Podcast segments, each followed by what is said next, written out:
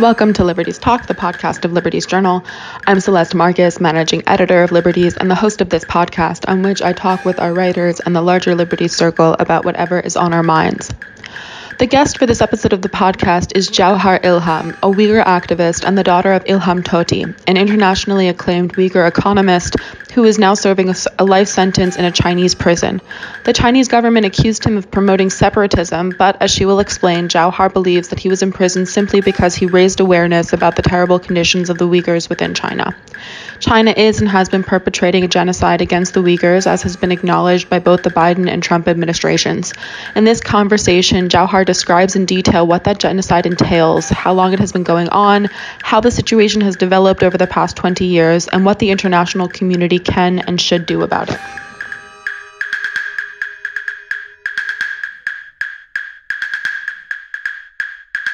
So, Jauhar, before I ask you specific questions about your family and your experience, I want you to just give a brief summary for people who don't know anything about who the Uyghurs are or what the Uyghur genocide is, because a lot of people still don't know. Can you give the five minute version of who they are, what the Uyghur genocide is, and how the situation in China has changed over the last 10 years, if you think that's a good time frame. And if you want to change that time frame, you can. But let's say 10 years for now? Um, so Uyghurs, um, it's actually a very diverse group, but we are also, um, um well, to, to in in like if if I want to summarize it uh, shortly in a very short term, a short short way, will be we are a Turkic um, ethnic um, and also Muslim majority groups um, most of us uh, are located based in west part of China. Um, the Chinese government call um, uh, our homeland um, Xinjiang Uyghur Autonomous Region, and but many Uyghurs don't really like to be called don't like our uh, hometown to be called this way because Xinjiang means new territory. And it reminds uh, the Uyghurs especially the Uyghurs in the diaspora of um, the pain of being occup- uh, occupied. Um, and um, I call my hometown the Uyghur region. That's my preference. Um, I was born and raised in Beijing because my parents moved uh, moved from the Uyghur region to Beijing at, at when they were a teenager. So I happened to um, um, um, grow, grow up in Beijing. But I did had chances to go back and visit my hometown uh, multiple times uh, uh, for throughout from 2004 uh, from 1994 to 2011 2011 was the last time that i was able to go back to my hometown to visit my hometown. And in fact the very last time that i was able to go back to my hometown was uh, with my father and three i can't remember it was three or four chinese policemen. So they accompanied us uh, throughout the entire trip for 20 days. Um, we were uh, doing road trip together, stuck in the same car, same hotel um, 24 7. And I remember back in the late 90s when I was very little, the situation was completely different. Um, I have very vague memories of where my father was able to give lectures, um, even though he was at a very young age. He was already a teacher at uh, at uh, in, uh, at Minzu University in Beijing, and he um, during weekends he would gather students um, uh, to teach Uyghurs about uh, Uyghur history, the the historic content and political content and economic situation of the Uyghur region. He was able to do that freely in late 90s, um, but starting from t- uh, mid uh, 2000, starting from 2005 2006 especially since he built the website uyghurbiz.com uh, um, the situation has changed and it gotten worse and worse and worse by, by each year. Um, things had gotten extremely bad starting from 2013 that's also when that was the last time I was able to see my father. Um, it was at the Beijing International Airport, February 2nd, 2013. That was the last time I, I saw him. That's when I sh- said goodbye to my father. Um, we uh, since 2006 until 2013 that uh, during that few years um, when because of his website because his work for his website and because of uh, him publicly reaching out to journalists and um, speaking uh, speaking with um, um uh, Western officials from different countries to introduce who the Uyghurs are and what is happening in the Uyghur region and how and he was also asking reaching out for help to ask uh, them to advise the Chinese government to um, to stop um, persecuting the Uyghurs. So you've mentioned that your father was trying to raise awareness about the situation for the Uyghurs, yes. but I want you to say because people still don't know what was the situation and are there concentration camps? What are the concentration camps like? How long have they been there? What does it look like in there? Since the, since the history of the repression. Yes. And since the 90s, have there been people go being put into the concentration camps and what do we know about what goes on in there?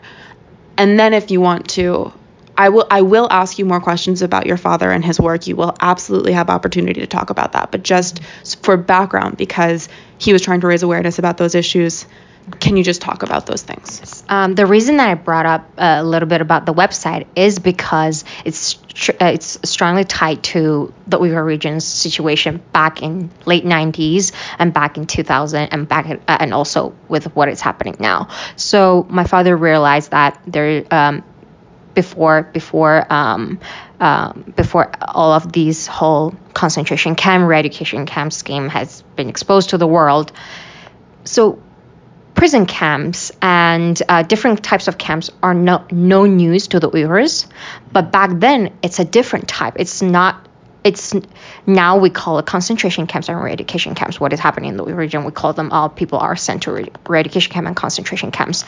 Those there were camps similar camps existed back in back in uh, late 90s, 80s, um, early 2000s, there were camps like this. Uyghurs were persecuted and sent to those, and there were Uyghurs would be considered as political prisoners. I'm I'm using my fingers as like quote unquote political prisoners, and they would be sent to uh, different kind of detention centers for um, obscure reasons. And my father realized those inequalities, and not only um, those people who would get sent to sent to those uh, prison camps in a normal daily life, uh, Uyghurs were, were, discriminated in uh, in job uh, job platforms, in in uh, in schools, and uh, even in education system. There was inequalities. Uyghurs um, um, in in the state-backed media, in Chinese state-backed media, um, the Uyghurs are often often portrayed as backwards, extreme, uh, extremist, and then um, not very smart, not very developed. And then the Chinese government's image uh, uh, in, in most of the Chinese citizens' um, minds are always been trying to help and rescue our um, nomadic backwards people. And my father wanted to change that. That's why he w- he created that uh, website, uh, that platform to give people a free um, platform to exchange ideas and to get to know each other because without a pl- platform that you can change your thoughts and ideas freely, you will never know um, what the other side is true, who they truly are, and you will always consider the other side as the evil other side. My father wanted to prevent that, and he wanted to create ethnic understanding, and also he wanted to help the Chinese government to eliminate those discriminations and also to help eliminate those stereotypes uh, towards the Uyghur people.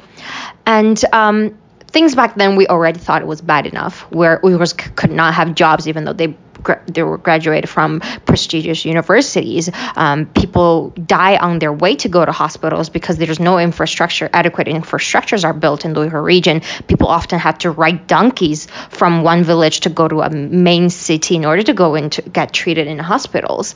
And um, uh, kids end up being homeless because their parents could not get a job in local cities. They had to tra- uh, travel too far away, and their uh, their children end up uh, being homeless or being uh, not taken care of uh, at home, and then they get transferred by kidnappers to to mainland China, and they ended up becoming thieves or different uh, ended up in different situations. And my father even created this uh, uh, foundation projects where he was trying to rescue homeless children.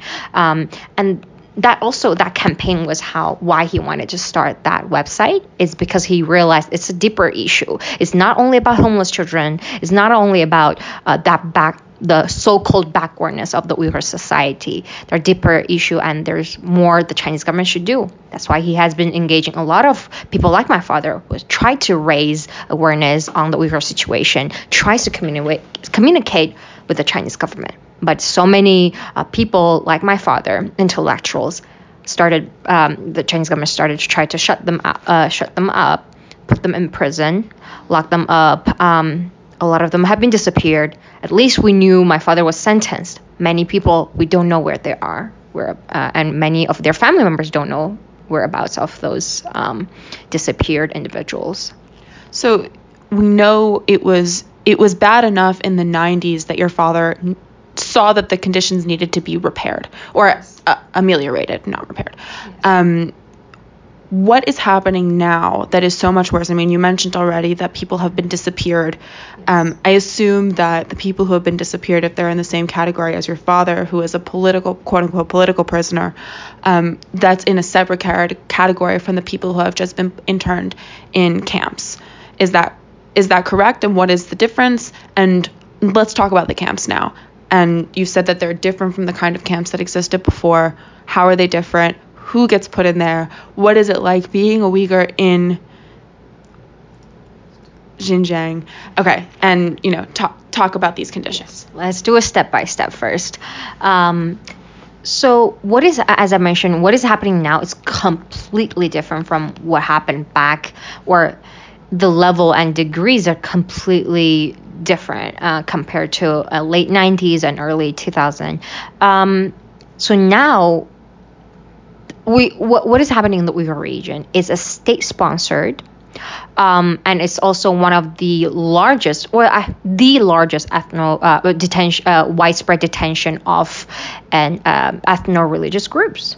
And there are over um, 1.8 million Uyghurs um, more than that actually uh, have been sent to education camps or are in the ca- concentration camps. So the reason that I specifically pointed out have been or are, I specifically pointed out those is because there's no way for us to determine how many people are there at the moment. But what what we do know is that every single day there have there are people are being locked up are disappeared uh, uh, and randomly uh, um, and um, and we do know every single day there are uh, there are new campaigners or new activists come out and saying that where is my father? Where's my mother? Where's my sister? Where's my brother?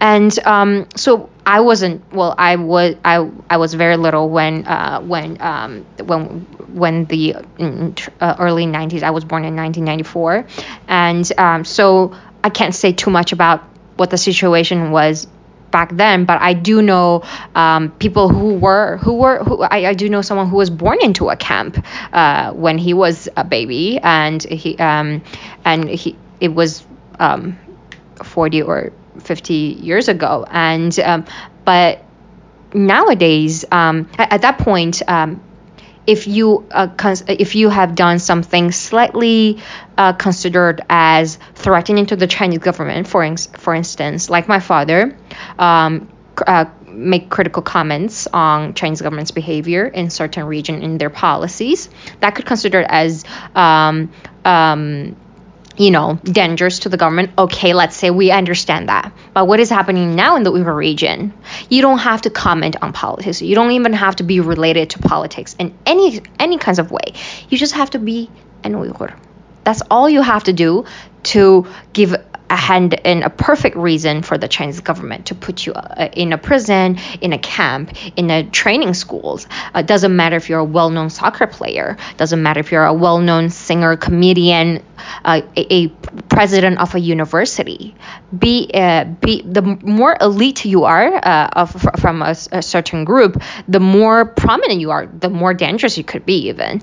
And um, there there so now we have um, I know like um, people I uh, people who work in this uh, field in, in the human rights field advocacy field they have collected over 400 academics names that have been disappeared or already uh, it's it's clear that they were sentenced or put in re-education camps. Over 400 intellectuals, academics, a lot of them was a president of uh, a medical school, a president of the uh, Xinjiang University, a publisher uh, like Yalkun Rozi, you know, all these people what have they done? They have been um, very obedient. Well, I can't say the obedient. This is a very harsh word, but they have been um, obeying the law for their entire lives. But all of a sudden, just because of their Uyghurs, everything they have been doing would considered as illegal.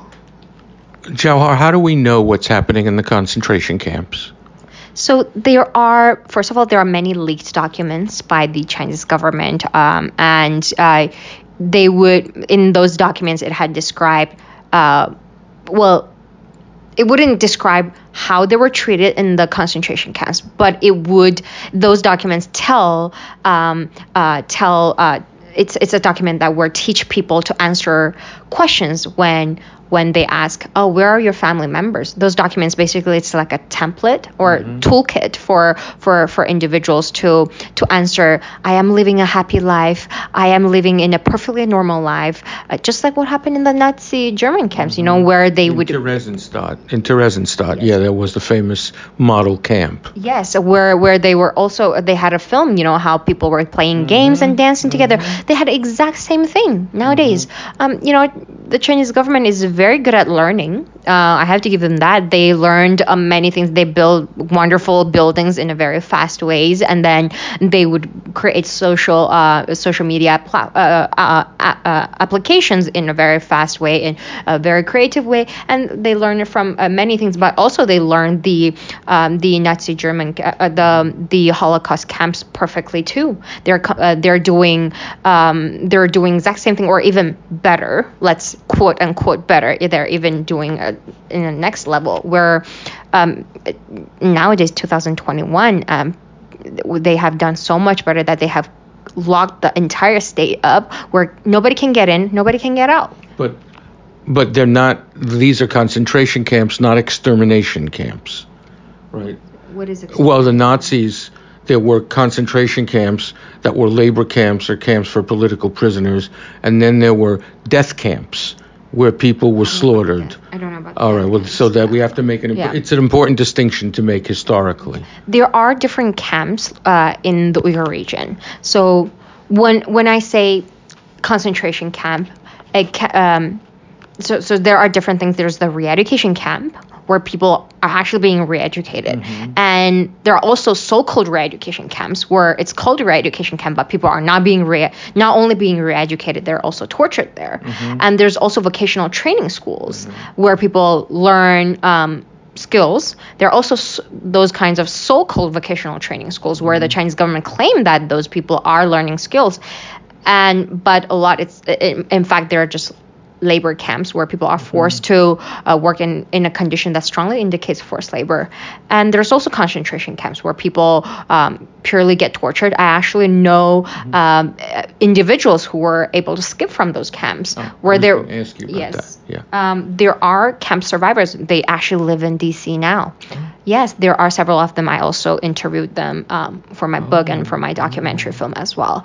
And um, they. Uh, so, so we have firsthand yes. eyewitness accounts. Yes, we do. We actually have a dozen of it. Um, mm-hmm. They're located in different uh, corners of the world. Mm-hmm. Uh, most of them were able to get out was because they were married to their spouse. Spouse was uh, Kazakhstan citizen had a Kazakhstan citizenship mm-hmm. or Turkish citizenship or other mm-hmm. countries, so they were able to get out through that way. Mm-hmm. But many others who were not quote unquote lucky enough to marry someone foreigner and who can get them out of, through mm-hmm. their embassies, they're stuck there forever maybe. Mm-hmm. And um, many of them, we might never find out who they were. We, and they might just disappeared into the into the air into, as dust, and and we would never know they were even there. The, the reason I ask you these questions is because it's important to establish that as a factual matter, there is no controversy about the existence of these camps and that governments acknowledge their existence and we have various sources of uh, of evidence. Yes, there are not only reports that have been out, there are also leaked Chinese government uh, Chinese government documents, uh, government officials signed documents.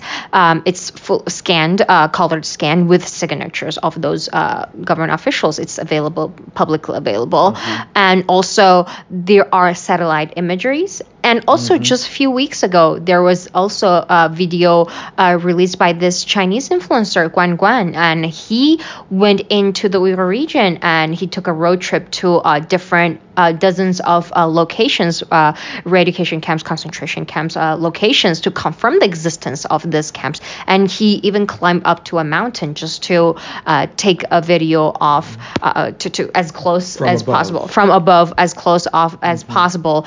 And he was you could you can see from those videos he was terrified. He, even though as a Han Chinese, you could you could enjoy lots of privileges in the Uyghur region, but that doesn't mean you are free from persecution from the Chinese government he was terrified and he was breathing so heavily. And he, and he made a comment throughout the video. He said that the Western journalists can't get in, but I can't because I'm Han Chinese. Right. I mean, I think that's uh, what I was going to ask you about. It is the case, isn't it, that um, Westerners cannot get in. There are no investigators from the West or elsewhere who can get in. That the place is basically shut down for these purposes. So some journalists can, only, but they're able to. Uh, well, they will have to apply from the Chinese government, and yeah. they can only go on like stage tours. Uh, it's planned tours where they are tailed and they're escorted uh, the entire time. It's not free, free, mm. uh, free uh, movement there as well. That's why um, many activists have been um, uh, requesting free access to the Uyghur region because that's how, that's the only way we're gonna help the Chinese government since they've been claiming we don't have those human rights abuses. China, everybody's ha- having a wonderful, happy life. Well, then let us prove it to us by letting us get in freely and get out freely without being um, um, persecuted or be- being detained. Many journalists, they even they were detained uh, when they were trying to uh, take a video or picture when they were trying to record. Um, would would you consider the uh, oppression of the Uyghurs one of the elements of Xi Jinping's larger program of repression, political repression across China, uh, because he's now presiding over a, a classical Leninist crackdown on the society, or are there special elements to the Uyghur persecution that have to do with ethnic or religious or or cultural differences? Well, the religion definitely plays a part, but it's also I personally, it's just my personal perspective. I think it is a tool that the Chinese government use mm-hmm. to get away with what they're doing because of the Islamophobia that has been very mm-hmm. widespread across the globe. When they claim that it's targeting Islam, that it's targeting Islamist uh, extremists, then they can get away with lots of things. And I think that that is why they use religion as an excuse or a tool to get away with you know what they have been doing to the Uyghur people. And um, what I think is really happening is that it's the Chinese government wants to have the social control of the entire community because of the differences we have we held we hold. Uh, Uyghurs we speak different language. It's a completely diff- different language system as Chinese. Um, sound nothing like, looks nothing like Chinese. We use Arabic uh, writing script, and also it uh, it's a Turkic language. So uh, if you speak Uyghur, you basically t- take three to six months. You speak Turkish. Mm-hmm. You, you, just you just learn for like three to six months. You will be able to master. Well, not master, but you will be able to understand Turkish completely.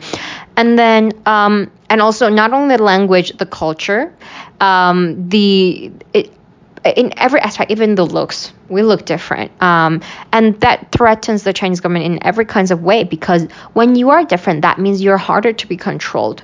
And the, what the Chinese government is trying to do is that they want to create robots uh, mo- models that everybody think the same, think the same, act the same, worships the same person or same party. That's what they're trying to do. Mm-hmm. And Uyghurs, if you see, if you look at the like those most persecuted and um, those groups in China, you'll see they're like Tibetans, mm-hmm. uh, Southern Mongolians, mm-hmm. Uyghurs And why? Because they're the most different ones. We have preserved our culture, well, much better compared to a lot of other ethnic minority groups. There are 55, um, b- besides Han Chinese, there are 55 uh, ethnic minority mm. groups living in China. And the most well-known or most uh, distinct ones are are the Uyghurs, Tibetans, and Southern Mongolians. We have kept our language in very well, and we are actively we have been actively practicing our religion, like Tibetan Buddhism, um, and we would practice Islam, and that's all considered very threatening because we refuse to be assimilated, and we don't want to. Assimilation is is a very natural thing to happen. To be honest, it's going to happen for sure in any culture, in any society, in any country. It's a matter of process, but it should not be forced. Mm-hmm. And once the group doesn't want to be assimilated, you should just let them be who they are, right? And you should not be forcing on, Absolutely on eliminating right. us. Mm-hmm.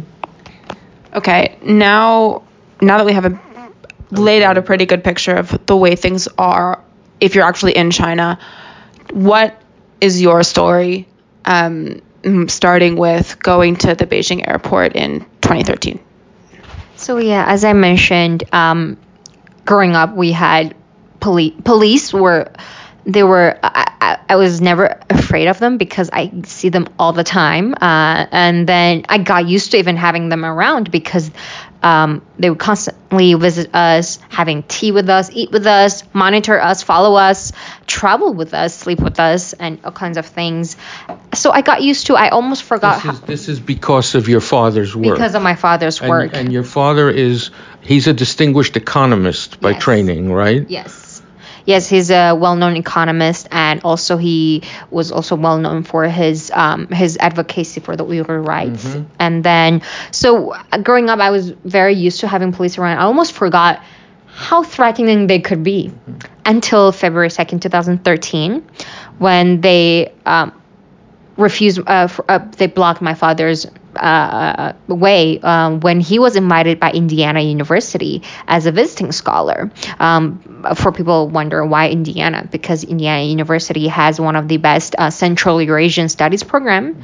in America. So uh, my father was invited as a visiting scholar. It was a one-year fellowship program and um, he asked me I, I just graduated high school not long and then he asked me do you want to accompany me and help me settle down since you can't see me for more than a year and so I felt I said okay we applied for visa we had everything legal had every every procedure went really well I mean uh, every process went really well and then but it, we got to the airport, I still remember that we sneaked out of the air, uh, the the apartment at 3 a.m. Even though our flights were was not supposed to leave until 11, because we thought if we leave in the middle of the night, maybe the police will not follow us. That's what we thought. Yes, they didn't follow us, but they were waiting for us.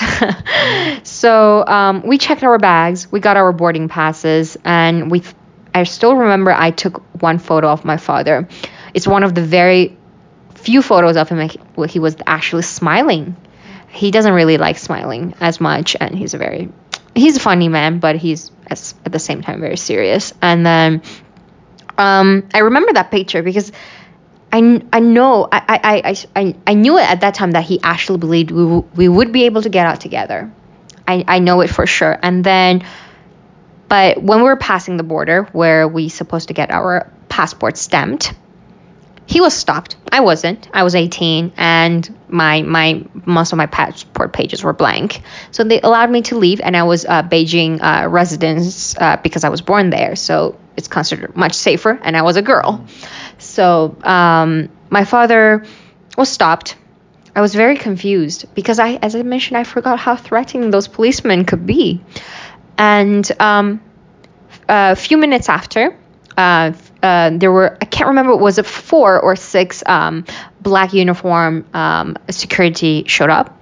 I started taking my father away, and I asked, "Where are you taking my father?" And they said, "You're his daughter. Then you follow us." We were locked in a we were um, guarded in a small room uh, for hours, and as I mentioned, we arrived very early, and we were we were guarded until half an hour before my departure the lady came in and said, Your flight is about to depart. Are you going? I was very confused because the whole purpose of me going to the US was to accompany my father. I didn't even speak English at that time and I didn't know anybody. Why would I go? And she said, It's up to you. And I, my father said, Do you want to go? I said, No. Why would I go if I, you are not coming? My whole purpose was for going was to be to, to be, be with you. And he said, I think you should go. I really think you should go. And I don't know why at that Because moment. he, he saw what was coming. Yes. Um, at that moment, I don't normally cry as much, but at that moment, I just suddenly full. I, I, had full of tears, and he started. He grabbed my arm and started pushing me out of the room. He said, "When you had the chance, you should leave." And I said, "No, no, I'm not leaving." And I was trying to so hard to stay still so he wouldn't be able to push me out of the room. So I actually had, so I would actually have to leave. And my father said, look around you there were like several guards in the room a very tiny room. It was it was even harder to breathe because there were so many people. And he said look around you. Look at how this country is treating you. Do you still want to stay here? And i just i couldn't say anything because i was young i don't know what does it mean to be treated badly poorly by a government or by a country. All i know was i want to be with my family. I want to be with i want to be at where my father is at and i want to know what is going to happen to him. And he said i'd rather you sweep the street in the us than you staying here. Go there. And then i still said no and i kept crying. He said okay you go there. If you don't like it then you come back. He was trying to trick me into leaving and he said, maybe just for a month. See, now you have the visa. Don't waste it. We'll be fine. And he pushed me and pushed me. And I was kept I kept looking back. And that was my last time seeing my father in person. And that was my last goodbye. Um, so I had to bring his suitcase because it was already checked to the US. And I remember looking at four suitcases at the airport, not knowing what to do with them and having my Nokia phone that doesn't even work in the US. And um, I had no money. I did not know what to do after I arrived. Where should I even go? I had no idea.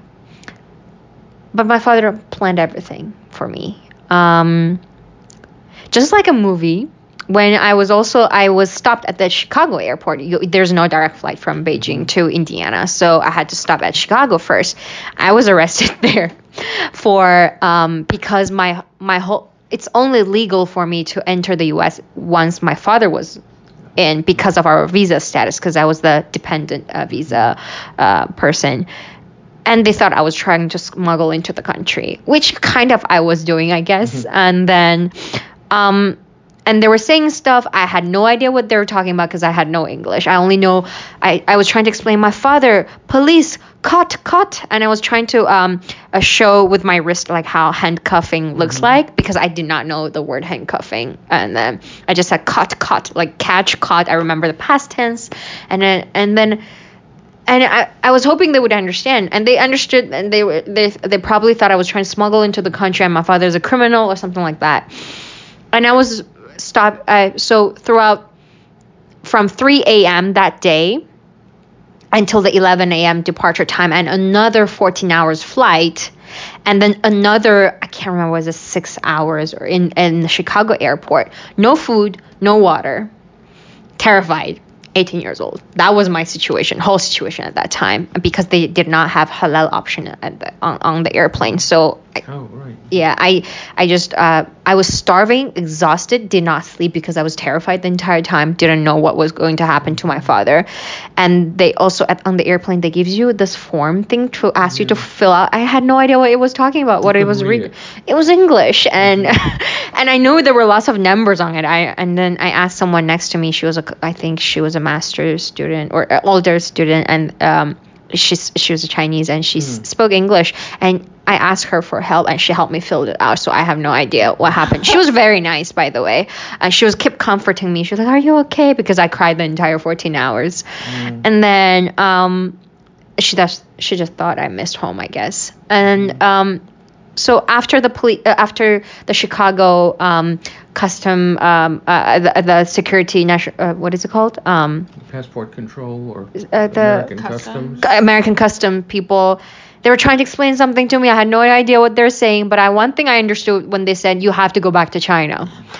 And then that was easy term because I know China, go back. I know those words, and I start freaking out because I did not know what was going to happen, and also, do I have to pay for that ticket? That was also another thing that I was wondering because I had no money.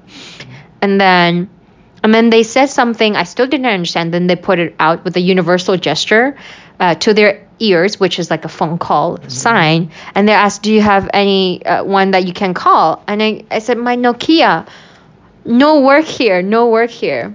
And then, but then when I was pulling out my Nokia phone, I saw a wrinkled paper, just like a movie. I swear, it's it's so. Until now, I still think it's pretty dramatic. It was a name card, and it was a name card of the professor who invited my father, Elliot Sperling. And he was the he was at the point he was a dean of the the department. At that time he was the person who sent the invitation letter. And then magically he had um, worked uh, with the us government before so he made some calls he pulled some strings and i was able to get into the us so i arrived at the airport and he was there and magically he even spoke chinese he studied in Taiwan for like nine years, so he spoke very good Chinese. I thank God, at least I could understand someone in like the only person that I could understand in the 40 hours. And um, I stayed at his house for a month. Um, he helped me register to English program. I started studied English for two years, and then I got into college. I went to Indiana University, and then I graduated in 2019. Um, And during this during this time, what were you hearing about your father and the situation back in China? Yes. So, well, after I arrived in the U.S., um, we had no news of my father for like two to three three days. Finally, one day we were able to get on Skype. He was released from the airport, and he said he's safe. But then he started his house arrest time until. So we were speaking, and he could not teach. Obviously, he. Uh, be- Wait, so he was placed under house arrest. yes. Where you were at in, our apartment. So he was staying home the In entire time. city? In what- Beijing. in Beijing? In Beijing, yes. Well, my father teaches in Beijing. Our apartment is in Right, Beijing. right, My brothers uh, live in Beijing with him, and my, my stepmom Mm-hmm. as well. And my grandma was also there too. Uh, my, my grandma also came as well. Um, so for for for oh actually my grandma was not there when I was leaving. My grandma came later. Sorry, I, I think I had some mis uh, uh, memory. Um, and then um, I remember that we were talking every single day, at least three times a day. Morning, my new my lunch break, and before I go to sleep. And my father was always awake. He was always trying to be awake so I wouldn't have to stay awake at night. And he would just I remember skyping with him um, during my lunch break because it would sometimes it would be one o'clock, and because my brothers they were so young, they were four and three to six. Another one is six years old. One of them was three years old, and obviously he couldn't wake them up. So he would sit in the dark in the living room with in front of his computer just to talk with me, whisper to me. I still remember that every single day, every single day he would do that. At some point, I even got sick of it. I was like, oh my god, I just want to have lunch with my friend at peace. Like, I don't want to talk to you. And now I regret so much. Um, Until when? until the day before he was arrested. Which was January January 14th, 2014. That was the last time I spoke with him. And then I still remember January 14th. That night I lost sleep and I could not sleep well um, for no reason. I just did not sleep a whole night. And then the next day I went to class. I was exhausted. So I went back home after my classes and I just locked my door and I shut down my phone and I texted my dad on uh, Skype and it's just I'm going to take a nap, and then and then I just I just I was trying to sleep because I was exhausted. Then I heard a huge knock on my door, dang dang dang dang dang, and I was just um I was like who is this? Who's trying to disturb me at this uh, like at this uh, this time? And then it was Elliot, the professor who um uh you know invited my father. He said, "Why are you not picking up your phone?" He was freaking out. And I said, Well, because I'm tired, I want to sleep. He said, Your father is arrested. And I said, What do you mean? And he said, He said, he's gone. There were police broke into his apartment in Beijing. I said, What about my brothers? He said, In front of your brothers. And I just didn't know how to react. I, w- I went pale, according to Elliot later. He said, I went pale. And he, I don't remember what happened after. Um, I think my brain just went blank. He took me back to his house, and we were trying to reach out to my stepmom and to my father, but we couldn't get hold of anyone. We couldn't get uh, get in touch with anyone because the Chinese government uh, went into our apartment and confiscated everything, all the electronics and papers. But uh, in two days or so, they were able to contact with contact me because um, it's kind of a, a, funny story because my father was very strict with my brothers. Um, my my brother had an iPad, and he would he wasn't allowed to play the iPad too, for too long. So so he wanted to play the games on iPad so bad. So he would he sneaked an iPad underneath his mattress. It was a bunk bed, uh, and it was his bed was upstairs uh, in the, uh, on the top. And then he hid he hid the iPad underneath that, and it was not confiscated. Mm.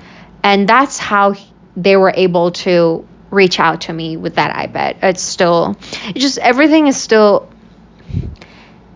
it just feels like last day. Some parts I don't remember, but the parts that I remember still feels very fresh. Those memories and the feel is until now when I talk about it, I still have chills. I've talked about it maybe at least 300 times. I often get mm-hmm. chills. Not every single time, but a lot of times I still get chills and my, my, my, my hair on my arms would stick up. And then, um, yeah, he was arrested and then we did not know anything about him for three months. I waited I did not speak up at all. Was your father's arrest announced by the regime? Did they? That's what I'm about to. Oh, yes, okay. yes. How did how did Elliot know to inform you? How, where did he hear it? So it so it was the neighbors. Well, it was the neighbors that that called my stepmom, and she immediately t- told the journalists mm-hmm. that this was happening. That's how mm-hmm. initially it was break uh break to the the news broke, but then we were not able to contact mm-hmm. her. So um, we did not know what was happening with him for a few months. He just disappeared like that. There was no uh, uh, there was no um, um, official document on why he was arrested and where he was taken, and we had no idea. He disappeared like that for a month. So I give it I give it a month. I was waiting because my it wasn't the first time where my father was taken away and disappeared. So we thought maybe this will be just like the every other time. And we've waited for a month, two months, and then three months. I knew I couldn't wait anymore because according to the international law, you cannot arrest anyone without any reason for more than three months, even though if they're political prisoners. So that three months was the time that I gave to the Chinese government. It was patience. I was very pa- I was very patient. And then um, April three months after my father was arrested, I knew that I had to speak up. And also, that's what my father wanted me to do too. I remember that before he was arrested, during our one of the Skype conversations, he told me to create Twitter and like Facebook. And I said, I don't like social media. And I don't like people knowing about my life. He said, I think you should do it because if that is something is going to happen to daddy one day. It's coming soon, I know it he said that. And I said, Don't say that. You're just overthinking it. Don't say that. And he's like, It's okay. It's okay. But when that happens, use those platforms.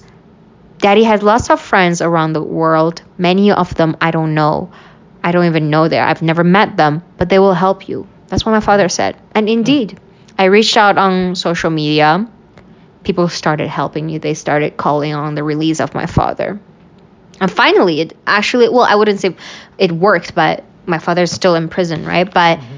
the Chinese government did release a notice, notification to our family members and saying, yes, he was released. And now he's locked up in Urumqi, which is like hundreds of thousands of miles away. Uh, it's the, the, by the way, for people who are not very familiar, if you look at the map, the Uyghur region's at far west part of, very west part of China. And Beijing, it's, um, It's in the east, so it's it's on the other side of, of, of, of the country. It's basically if you're based in the U.S., the distance between D.C. to California. Yeah, it's a continent. Yes, it's very far, and um, and it's just very confusing. Why would you transfer someone from Beijing to the to, to Urumqi to the Uyghur region? Urumqi is the capital of the Uyghur region, and uh, especially his house is in his uh, uh, resident uh, place. Uh, he's uh, he's a resident in Beijing. His his birth uh, his um, resident paper belongs to Beijing. His work is in Beijing.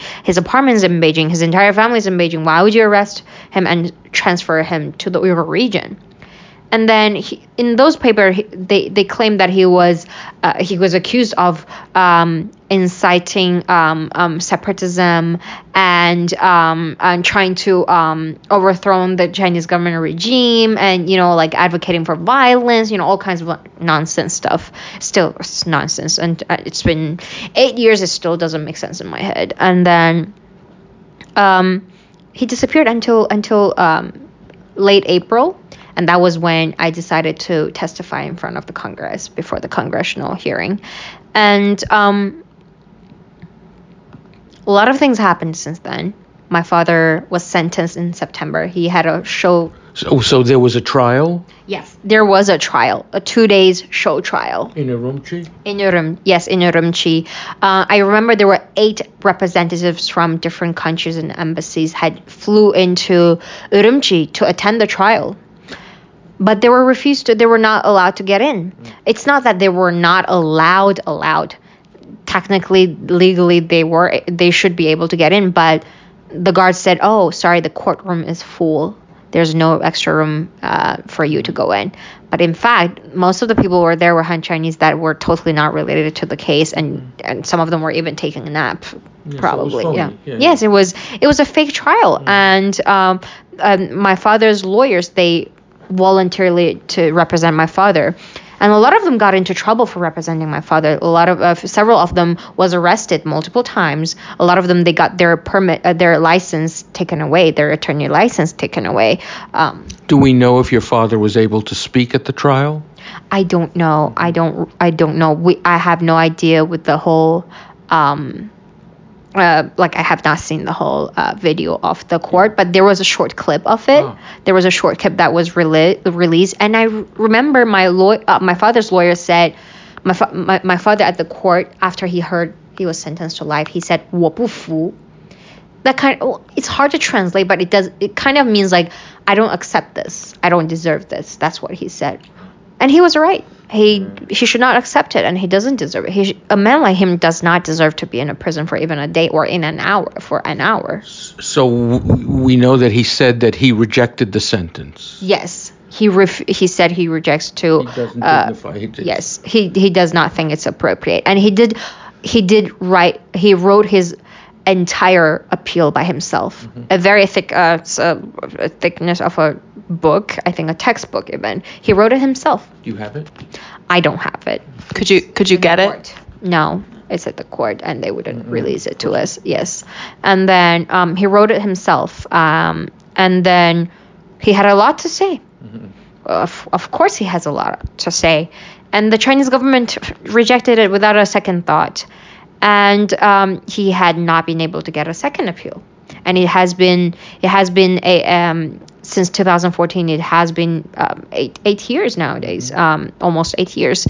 Um, he was it's just it's very, very frustrating because he's such a well respected man, not only by the Uyghurs, but the Han Chinese as well. The Han Chinese uh, scholars in China and outside of China adore him because of his uh, moderate uh, voice and because he is nothing like what the Chinese government uh, uh, describes uh, how they describe him. Um, he's a peaceful man. He's a kind man. He's a decent man. He's a brave man, and he speaks the truth, the only truth, and he he he advocates for righteous. He he thinks he's expressed what he thinks it's right, and he actually wanted to help, and it's so. To be honest, it's not very smart of Chinese government for jail for putting uh, a man like my father in jail because if as they claim they really wanted prosperity of the whole province the thing that they should do was supposed to be working with my father because all these suggestions that my father proposed, you know, building infrastructures, you know, building hospitals, you know, creating a better education system, isn't that supposed to help the Chinese government to achieve what they wanted? Not, not if you want complete control. Exactly. So that is why what the Chinese government is claiming it's not what they really want. It's just what they are claiming. Mm-hmm. What they really want is not prosperity of the Uyghur region of the Uyghurs. They only want the prosperity of their own regime. Now, my understanding, your father's been nominated for the Nobel Peace Prize. yes, he was nominated five times, and and he was also not. I think was it 2018 or 2017. He was even nominated by 13 U.S. lawmakers mm-hmm. together with like and, a joint. And you accepted the Sakharov Prize. Yes, he was the um, laureate of 2019 Sakharov Award and also Václav Havel uh, mm-hmm. Award, and um, they're also I think nine or ten other international uh, awards that he accepted. The, that, Those are very great honors, named named for very great men. Yes. Well, the Chinese government don't take any of those, um, right. and they they even went and uh, they went so far to even even um, wrote a whole article um, uh, basically attacking my father and said how how horrible or how how big of a mistake it is for the European Parliament to award my father the Sakharov Award. And then in the article, they also said, well, the Sakharov was never a good person. So, well, if that kind of contradicts their point, because if my father was horrible, then doesn't he actually deserve the Sakharov Award, right? Can I ask one final question? Uh, in your view, what should the United States government do about this? There's so many things that the United States government can do, the the consumers, uh, the international like pe- people from all around the world, not only the US, can do. So what is happening in the Uyghur region, as I mentioned, they're not only concentration camps, re-education camps, they're also forced labor camps. And actually, in fact, there's a major shift in the Uyghur region where lots of re-education camps, the so-called students from those re-education centers, schools, are graduating according to the Chinese government. Yes, they have been graduating, but they have been sent sh- uh, sent to uh, factories to work as the Chinese government claims that they are given job opportunities they're they're being employed it's a good thing for them. Well a lot of them are medical doctors. I don't know if they should be working in a factory. Um, well if they want to they can but I highly doubt over 1.99 29 million people per year would want to go work in a factory. Mm-hmm. and when, when I say 1.29 it's a it this this data is released by Chinese government's own white paper by their own state council, and um, and and the Chinese government all they claim that there are 1.29 million pe- people per year in the Uyghur region are going through vocational trainings. Mm-hmm. And that according to the Chinese government we have like around 11 million population. Let's say those statistics are correct. That's more than 10% of the mm-hmm. population are going through vocational trainings. Does and it even make people, sense? These men and women in forced labor are producing goods that China sells here. Sells across the globe. So 84% of the cotton production of China is from the Uyghur region. Oh. That is 22% of the global cotton production. 45% of the global polysilicon are produced from the Uyghur region. Polysilicon is the major materials to pr- produce pa- solar panel, to do pr- solar panel.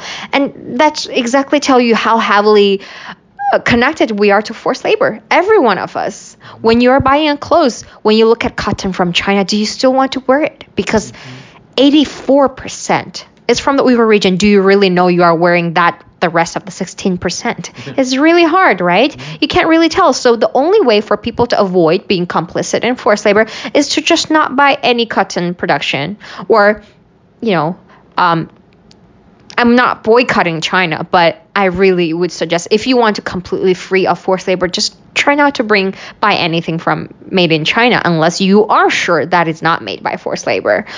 Or unless you are okay with wearing something produced by forced labor, right? Um, I personally don't think I would be okay with um, my clothing or my bags or my shoes made by my my cousin, my brothers or sisters, my friends, or anyone uh, under conditions that are that, that are strongly uh, su- suggesting forced labor, right? And I, I, really I believe in humanity. I believe in most people wouldn't like wouldn't want that. Um, so when I mentioned what the U.S. can do, so there's now there's a bill. It has passed the Senate uh, anonymously, and then um, unanimously. It, unanimously. Sorry, there's a bill that passed the uh, uh, Senate unanimously, mm-hmm. and over the summer, but it's stuck in the House, and um, there are over 100 co-sponsors at the moment, and in order to uh, in, in order uh, this bill is called Uyghur Forced Labor Prevention Act. And this bill basically it shifts the burden from the CBP to uh, exporters and um, suppliers. So it's instead of making the CBP to having to verify every single shipment whether they are um, made by forced labor, it makes this bill makes the suppliers or uh, exporters to prove if they want to get anything into the U.S they will have to make sure their items from the Uyghur region are free of forced labor.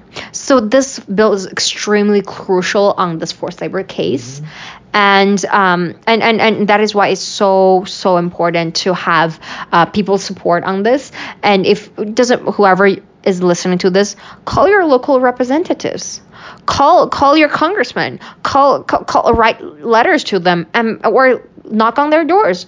Make them sign, make them vote for the bill, make them pass the bill, and and, and tell ask them, do you want to do you want to be tainted, uh, be complicit in forced labor? Ask them, ask them this. Is question. there opposition to the bill in the House? Is there are there are there congressmen who are opposed to this bill? It's being st- uh, being stalled okay. um, because there are also this uh, concerns for um, like uh, with the there's some pushbacks from the environmentalist groups yeah. because of the solar industry and well, I said 45% of the polysilicons from the Uyghur region, but that means rest of the 55s from elsewhere, then why don't we just expand that 55 to 85 to 95 to 100% instead of relying heavily on the Uyghur region? I, I think what you just said is a very important point because in recent months, the conventional wisdom has become that there is a trade off between environmental policy and China policy, and that however uh, villainously China acts, owing to their owing to our need to collaborate with them on climate change, we have no leverage and there's just nothing we can do. So we have to suck their evil up. And what you're saying actually is that that there are ways to to act ethically as a society and as a government without necessarily compromising the environmental element. Exactly. And also, one thing that I wanted to ask the listeners, the audiences, um, why do we want, why do we care about cl- climate change? Because we care about human lives and care about the future, right? Mm-hmm. And we want to just save the human human lives by protecting our planet, right? So, how I just I wanted to ask this question because it really doesn't make sense to me. How is that environmental friendly by killing or uh, by by by ba- basically exploiting Uyghur lives and their bloods and sweat? How is that considered ethical? How is that considered as protecting the planet? If we're if we're trying to to live in a better environment by killing all these people, how is that ethical? How is that sustainable? Thank you so much for joining us, Jewher. Thank you. Thank, Thank you for having me. Thank you, Jewher. This was a very important conversation. Thank you.